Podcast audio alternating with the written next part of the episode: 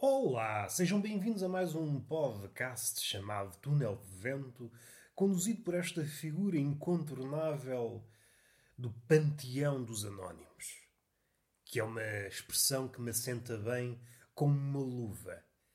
E já agora vamos dissecar esta expressão, assenta-me bem que nem uma luva. Mas para isso, a luva tem que pousar na mão. Uma luva não assenta bem, por exemplo, no pênis. A não ser que tenha um pênis em formato de teta de vaca. E aí compreendo que haja uma, um parentesco. Mas fora isso, se caminharmos para os territórios da normalidade, e agora passou um carro que me escavacou o raciocínio, e era aquele raciocínio que uma pessoa até se espanta. Uma criatura, por muito mortiça, por muito mortificada pelo cotidiano, espantar-se-ia diante deste raciocínio. E no meio desta parte que acabei de realizar, esqueci-me o que ia dizer. Mas posso pegar noutra ponta solta, estava a referir-me ao pênis, estava a referir-me à luva, à expressão assentar que nem uma luva, teta de vaca, judeu ao alto, a levitar. Eu na cama a conspurcar as vossas cabecinhas com pensamentos rodeados de aspas. Não é que sejam pensamentos menores. Não, são pensamentos importantes que são vigiados. As aspas, neste pensamento, entre aspas, perdoe-me a redundância, mas é para clarificar, são uma espécie de seguranças que vigiam esse pensamento importante. É esta a verdadeira visão das coisas. Encontro-me, como não podia deixar de ser, deitado, a minha posição predileta para fazer tudo, até para ir a uma repartição de finanças, o que causa alguma estranheza para a outra pessoa. Para mim não me causa estranheza, causa-me conforto. E tudo que me causa conforto é, recebido por mim com um sorriso nos lábios e às vezes até um sorriso nos olhos. Devem ter conhecimento das pessoas que têm um olhar sorridente. E para essas, que é que eu posso dizer? Posso dizer uma coisa triste para refriar o sorriso, quer na boca, quer nos olhos. Não estamos numa atmosfera propícia à alegria. Quem diz que está alegre, que há pessoas que o dizem mesmo assim, tem o descaramento. Devia ter connosco. Nunca me senti tão bem. A pandemia tornou-me uma pessoa melhor. Para já, eu tento. É um dos critérios. Não tenho muitos. Não sou uma pessoa seletiva. Ai, os meus amigos ou as pessoas que me circundam tem de ter este e este e este critério. 3 metros 40, peludas, com um plame luzidio a fazer lembrar o ouro. Por exemplo, este seria um critério que nós não podíamos refutar. Mas cinge-me ao... cinge ao básico. As pessoas não podem parecer alegres, parecer, ou pior, propalar uma alegria que não têm em tempos de pandemia. Há um fosso entre aquilo que eles dizem e a realidade enorme. E nesse fosso dá vontade de pôr crocodilos, como se fazia nos castelos. Encher o fosso de crocodilos. Encher, encher, encher, encher. Eu pensei que isto ia dar um tema para nós discorrermos, para nós nos sentarmos enquanto fumamos o nosso charuto cubano e meditamos sobre a vida, mas não, é apenas uma ilustração coxa. Esta pandemia trouxe-me trouxe-me um poder de síntese inaudito. Cada um de nós terá coisas que sentirá falta, isto parece-me evidente. Essa mania que as pessoas têm de tirar os carros das garagens para andar na estrada. Isso tem de acabar. É como as piadas. As piadas têm de acabar. Só que faltava, só que faltava haver piadas para uma pessoa poder rir e para outra eventualmente sentir-se ofendida. E aqui vamos tocar num assunto. Nós somos muito tocadores. Somos tocadores de tambor e tocadores de assunto. Uh, e onde é que está o tocador de assunto? Perguntam vocês ao olhar para a orquestra. Vê muita gente, vê o, o gajo a tocar no oboé, vê o gajo a tocar numa tuba, no trompete, no clarinete, no raio parta, mas onde é que está o tocador de assuntos? Não está. O tocador de assuntos é essencial. E vocês já se devem ter apercebido. Não têm o conhecimento para chegar até aqui, ouvem uma orquestra e sabem, no vosso íntimo, falta aqui qualquer coisa. E o elemento que faltava, para a perfeição poder aparecer diante dos vossos olhos, era o tocador de assuntos. E o maestro também não se apercebe. O maestro já está com o pauzinho no ar, salvo seja, para não entrar na via da marosca. Podemos demorar-nos. É de estranhar que os maestros não tenham caído em escândalos sexuais, dado que estão sempre com o pauzinho no ar a dar a dar. A não ser que do outro lado, aqueles que estão a ser controlados pela batuta são pessoas que consintam, não têm entraves ao pauzinho do maestro. Se for assim, nada a dizer. Mas eu suspeito que o ser humano, mesmo quando está numa orquestra, é dotado de livre-arbítrio. A não ser que o pau do mestre seja uma espécie de varinha mágica. E assim começa a dançar no ar e enfeitiça as pessoas, fazendo com que estas ofereçam um corpo. Dando um passo atrás, o que falta para a perfeição é o tocador de assuntos. Aqueles mais exigentes. Será que a perfeição é alcançada com o tocador de assuntos? E aqui tem que parar para refletir. Estamos diante de uma verdade capaz de mudar a vossa vida. Não digo que é para melhor, não digo que é para pior, até porque estamos numa era em que o melhor e o pior por vezes são. por vezes coabitam no mesmo lado da moeda. E se coabitam no mesmo lado da moeda, o que é que fica do outro lado da moeda? Ninguém sabe. A moeda está fluida, está fluida. Nós apostamos tudo porque nessa cara aparentemente há tudo, melhor e o pior, e vamos rodar, e é então que calha a face oculta da moeda. E nós, o que é que aconteceu? Ninguém sabe. No nosso entender, estávamos ao corrente de todas as possibilidades. Estávamos no controle. Mas vai saber, não estamos. Vai saber, nós nunca controlamos nada. O que fazemos, quando muito, é lançar uns palpites que nos tranquilizam momentaneamente. Saltamos quais sapinhos de palpite em palpite, sendo que a verdade nunca se deixa coçar. A verdade nunca se aproxima de nós como se fosse um gatinho para ser afagada. Não, a verdade não se deixa afagar.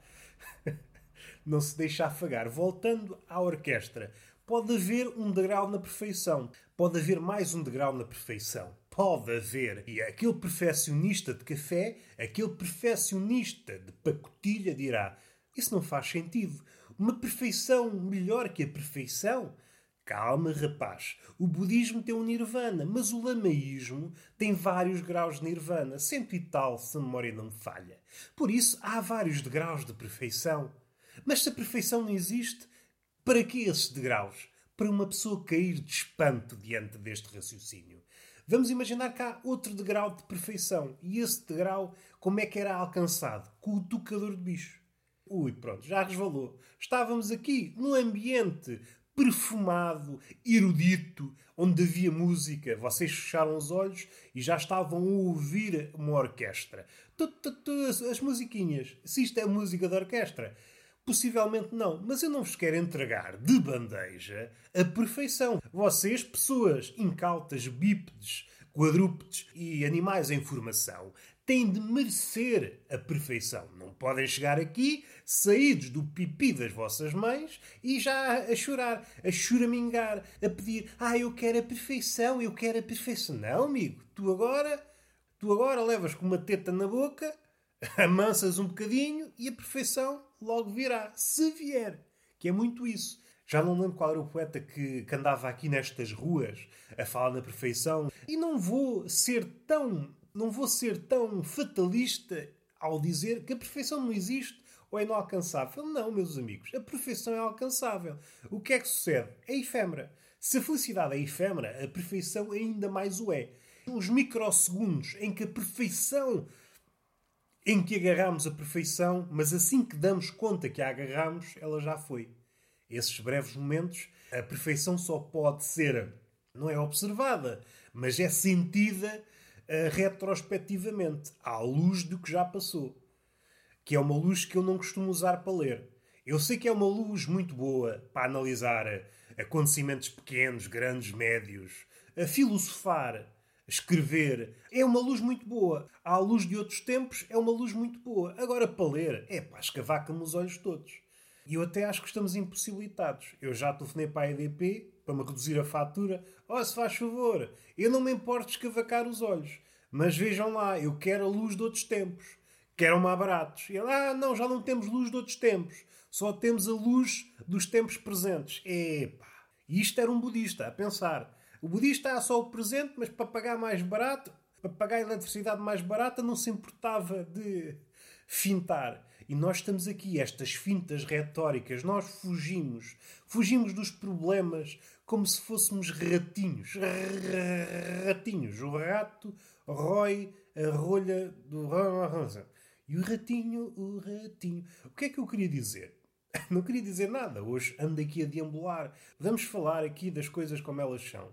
Se vocês fossem um alquimista da era medieval, se fossem um alquimista da Idade Média, uh, por acaso, não sei se estou aqui a cometer uma incorreção.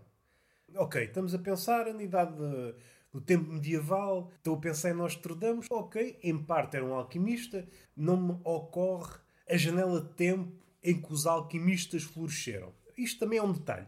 Para que nos perdermos em minudências? Vamos agarrar o grosso da coisa, salvo seja. E aqueles que estão habituados a vistoriar aqueles sites de streaming de documentários vivaços, que é para não dizer pornográficos, estarão habituados a. já me perdi, já me perdi. Falo de documentários vivaços e a minha mente descamba. Está a falar de alquimia, temas com algum, com algum relevo. Falo no grosso da coisa e descampo. Descampo. Sou uma mente porca. Tenho uma mente muito badalhoca. Tenho, tenho, sim senhor. Vamos voltar aos alquimistas. O que é que seria preciso para fazer um alentejano? É uma questão que eu lanço.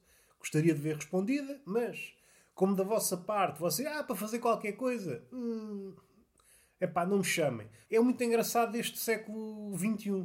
É muito engraçado. Nós pedimos ajuda para alguma coisa, não me digam nada. Agora, se for para nos indignarmos, se for para mandar uh, palpites sobre coisas que não dominamos, aí, se for preciso, estamos três dias sem dormir a mandar palpites. Agora, quando é para atuar no mundo real, é pá, não nos chamem que o mundo real não me diz nada. Vamos respirar fundo. E o que é que será preciso para fazer um alentejano? O que é que será preciso para fazer o alentejano? Digo eu, sendo alentejano e sem vontade nenhuma de fazer alentejanos. Para quê? O mundo não precisa de mais alentejanos. Os alentejanos estão bem como estão, quer em número, quer em qualidade. São seres a abarrotar de qualidades. Ao longe podem não ver a diferença entre um alentejano e outra pessoa qualquer. Mas assim que se aproxima, vê: epá, esta é uma criatura a abarrotar de qualidades. Saem qualidades e vocês, com uma cesta, vamos lá guardar aqui umas qualidades para mim. É assim que se vê um alentejano. E não vale a pena arranjar uma política qualquer que promova o acasalamento entre alentejanos. Tem uma certa graça não, não haver muitos. Se bem que estou aqui a cometer uh, talvez um, um erro, dado que os alentejanos se espalharam por Portugal, de cima a baixo há alentejanos. Como é que eu posso dizer isto? Aquela ideia de que temos do português que se espalhou pelo mundo partiu do alentejano. O português inspirou-se no alentejano. Em qualquer assunto, notícias más, notícias boas, há sempre um português lá. Nem que seja a fazer de background da notícia. E o alentejano foi o primeiro a fazer isso. Foi para todo o lado quer no país, quer no mundo. O alentejano é o verdadeiro conquistador. Mas não é por aí que nós queremos ir. O que é preciso? O que é que faz do alentejano um alentejano? Ou melhor, alquimicamente. Se nós tivéssemos os conhecimentos alquímicos, os ingredientes, pata de morcego, sobrolho de escaravelho, coisas assim, antena, antena de louva a Deus, e patinha de princesa e coxa de bruxa, os ingredientes que temos ao nosso dispor, estavam em promoção e temos de trabalhar com o que temos. Uma espécie de alquimia vanguardista. O que é que há muito no Twitter? Burrice vanguardista. A burrice teve durante séculos um bocado estagnada. A burrice era sempre burrice. Hoje não. A burrice deu um salto qualitativo. Se bem que associar salto qualitativo à burrice é uma brincadeira. Uma brincadeira de língua. Uma brincadeira de língua. E o que é que é uma brincadeira de língua? Um linguado. E o que é que é um linguado? Não sei. Não sei porque eu sou uma pessoa de bem, uma pessoa que, de quando em quando, vai a um mosteiro gritar e encontrar o silêncio. É as duas coisas que eu faço num mosteiro. Grito e depois encontro o silêncio. Não necessariamente nesta ordem. Às vezes encontro o silêncio e depois grito porque já estou farto do silêncio. E agora dei uma volta do caraças para não dizer nada. Vamos ao alentejano. Jogando coisas para o caldeirão, o que é que nós podíamos jogar para fazer um alentejano? Coisas normais, sem, sem ir para coxa de princesa e pata de unicórnio. Eu acho que temos por onde começar. A base seria, sem sombra de dúvidas, o pão. Tínhamos que lançar 3 kg de pão, pão do bom, para o caldeirão. Ah, fazíamos uma açorda. Sim, fazíamos. Se não nascesse um alentejano, fazíamos uma açorda. E já não era mau. O alentejano é dependente, ou melhor, é viciado no pão. Tal como um viciado na droga, o alentejano é viciado no pão. E isto não é gratuito. Não é gratuito. Isto não é, não é mítico, não é lendário, não é hiperbólico. Esta história que eu estou aqui a contar não é assolada pela hipérbole. Se vocês conhecem um lentejano, sabem bem a sua relação com o pão, que é uma relação pura, uma relação de amor. E isso estende-se a várias coisas. Para dar exemplos, o alentejano come pão com azeitona. Aqui, muita gente o come. Come pão com uva, já menos. E às vezes dá-se o caso de comer uma açorda. Epá, falta qualquer coisa. Epá, corta aí uma fatia de pão para comer com a açorda. Só para verem um nível. Ter uma refeição à base de pão não é suficiente. É preciso mais pão. É preciso pão para comer com este pão que foi posto em açorda. Temos um ponto. O pão. O pão é fundamental. Outro, que já foi referido, é a azeitona. O alentejante precisa de azeitona. Não vale a pena nós andarmos aqui com rodeios. Não precisa de azeite para uma boa tiborna. Precisa disso. Precisa de presunto. Uma nesgazinha de presunto e um bocado de pão faz um alentejante feliz. Outra coisa que precisa, queijo. Já temos aqui um grupo que define bem o alentejano e que faria o alentejano se fosse jogado para um caldeirão e o alquimista lançasse ali um, umas magias. Nascia um alentejano. Pão, azeitonas, presunto e queijo e um bocadinho de vinho, só para temperar. Só para temperar. é assim que se faz um lentejano. Hoje vocês podem chegar a casa, o que é que eu vou fazer? Vou fazer um lentejano. E até uma boa dica. Nós, em tempos de pandemia, sentimos-nos sozinhos, não podemos socializar. E se calhar não era má ideia fazermos um alentejano. Antes de dormir, fazíamos um alentejano. Era um alentejano que estava puro, que não tinha sido contaminado pela pecheza que anda aí, da pandemia podíamos conviver com ele. Era um início de uma bela amizade. Um início de uma bela amizade. E está feito. Suspeito que este podcast foi estapafúrdio até dizer chega, mas é preciso. É preciso, às vezes, enverdar pelos baldios da estupidez. Volta e meia sentimos, ah, eu não pertenço a este grupelho. Eu sou superior. Não, meu amigo, tu és um estúpido do caraças. E tens de te enturmar. Tens de te inteirar dos rituais da estupidez. E foi isso que eu fiz. Dei-vos a conhecer alguns dos rituais da estupidez, com os quais podem parecer estúpidos notáveis aos olhos dos outros. Sou ou não sou amigo? Não respondo. E está feito. Façam aquilo que têm a fazer. Cinco estrelinhas no iTunes, que é para isto ganhar pujança nas nalgas. Ah, é nádegas. Não, é nalgas. Ou melhor, é nalguedo. Eu percebo que o termo nádegas seja preferível ao nalguedo. Porém, o nalguedo é uma palavra que nos leva a viajar. Nádegas hum, não me leva a viajar. Eu estou num sítio, digo nádegas, permaneço no mesmo sítio. Agora, se eu digo nalguedo, ui, com nalguedo é diferente. Eu digo nalguedo e sou teletransportado para um paraíso de nalgas. Isto é dicas que eu lanço. Já vos ensinei a fazer alquimia, fazer um lentejano e teletransporte via nalguedo. Sou ou não sou um amigo? Sou. Não se esqueçam de fazer as 5 estrelinhas no iTunes.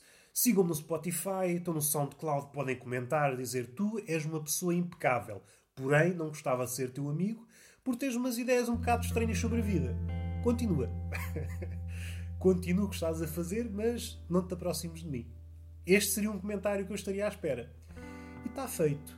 Beijinho na boca e palmada pedagógica no nalguedo. Hoje é no Nalguedo. Até à próxima!